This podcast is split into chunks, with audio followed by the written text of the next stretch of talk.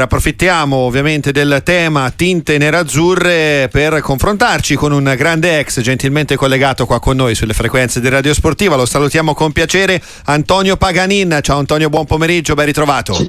Ciao, buon pomeriggio a voi, alla redazione e ai vostri radioascoltatori. Allora Antonio, ripartiamo da questo match di Supercoppa. Più eh, un fastidio visto come è stata collocata questa sfida, che potrebbe essere anche una doppia sfida, visto che c'è un nuovo format eh, nel, nel calendario, oppure magari un piacere di provare ad alzare ancora una volta un trofeo per i nerazzurri. Come la vedi? Beh, forse eh, c'è un po' un po'. Uh-huh. Eh, il piacere del, del, comunque giocarsi un trofeo, e l'Inter chiaramente del, dell'otto delle quattro è quella più accreditata. Il fastidio di dover fare tanti chilometri in un momento della stagione che li vede a 20 giorni poi dall'appuntamento più importante che è quello degli ottavi di Champion e probabilmente eh, ne avrebbero fatto volentieri a meno, però se c'è proprio una piccola cosa che potrebbe giocare a favore che trovano una temperatura che sicuramente gli aiuta a recuperare anche a, proprio a, a recuperare quelle energie nervose che probabilmente qui in Italia in questo periodo fra clima, pioggia freddo non gli avrebbero aiutati. Eh, interessante questo spunto di riflessione da parte di Antonio Paganin. Eh, facevi riferimento, Antonio, all'appuntamento dei Champions. In calendario c'è un altro appuntamento molto importante, quello del 4 febbraio, Inter contro Juventus il pericolo, il rischio, diciamo così, che è più psicologico che, che, pratico per i nerazzurri è magari di ritrovarsi dietro la Juventus al momento dello scontro diretto. Perché ovviamente dovendo star fermi per giocare la Supercoppa, la Juventus che ha solamente due punti proseguirà il percorso in campionato e potrebbe sopravanzare i nerazzurri. Eh, è importante secondo te anche l'aspetto visivo della classifica, anche se questa rimane parziale? Beh, penso che agli interisti rievochi eh, due anni fa quando nel recupero con il Bologna, che sembrava ci fosse il sorpasso che gli avrebbe poi proiettato la vittoria delle, dello scudetto e invece eh, proprio nella periodo di recupero si è poi dopo manifestata quella che sarebbe stata una delle più grandi delusioni eh, degli ultimi anni. L'Inter però di quest'anno eh, onestamente fa intendere che la Juventus per poterli sopravanzare deve fare veramente qualcosa di speciale. Quello che ho sempre detto è molto uh, atipico è il fatto che un, la Juventus riesce a rimanere agganciata lì nonostante l'Inter vada addirittura più veloce se non ero del Napoli eh, dell'anno scorso. Sì. Eppure non, eppure non, molla. E questo è veramente pericoloso per una squadra che in questo momento sta giocando bene, trova la porta con facilità, perché nel primo momento in cui magari hai un attimo di defiance rischi di trovarteli davanti senza neanche quasi saperne il perché. Eh, assolutamente sì. Il pericolo Juve è questo perché loro hanno nel DNA vincere, vincere a qualsiasi costo è quello che fa più, che fa più timore.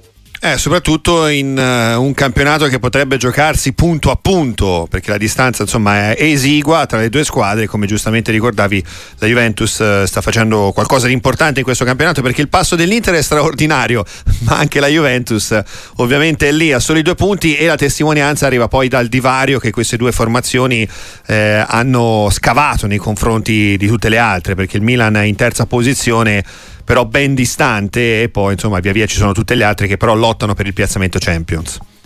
Sì, hanno, fanno un campionato a parte, eh, proprio si vedono nei numeri ma si vede nella continuità dei risultati Qualcuno potrà obiettare che la Juventus, non avendo le coppe come tutti quanti pensavano, eh, ha un vantaggio rispetto alle, alle concorrenti. Mm, nelle, nel, siamo nel 2023, le squadre di livello assoluto hanno rose, sono abituate al doppio impegno settimanale. C'è un dato di fatto che però la Juventus, ricordiamoci che ha perso due giocatori importanti, la Juventus a centrocampo, eh, vabbè, uno per vicende extracalcistiche, Pogba invece per questioni legate al doping, che le hanno penalizzato la possibilità di rotazione dei singoli, per cui il merito va, va raddoppiato da quel punto di vista lì. Sono molto curioso di vedere che cosa succederà nello sconto diretto perché lì potremo capire bene chi è, tra virgolette, sull'oro di una crisi di neri, perché nel caso in cui vincesse la Juventus è chiaro che si, si, aprirebbe una bella crepa in una squadra che finora è stata perfetta. Nel caso contrario, certif- certificherebbe la forza dell'Inter e che chiaramente è quello che io mi auguro, in modo da poter creare il buco giù definitivo e poter avviarsi a quella che penso sia meritata conquista di un titolo che manca da, da qualche anno. Eh sì, assolutamente, anche la seconda stella no? in caso di successo della, esatto. del campionato. Antonio Paganin, collegato con noi su Radio Sportiva, ti chiedo se questa Inter secondo te ha un punto debole o dei punti deboli. In organico forse la nota dolente può arrivare da ricambi in attacco, cioè non si esce dal tandem la Toro Martinez-Turam a livello di forza?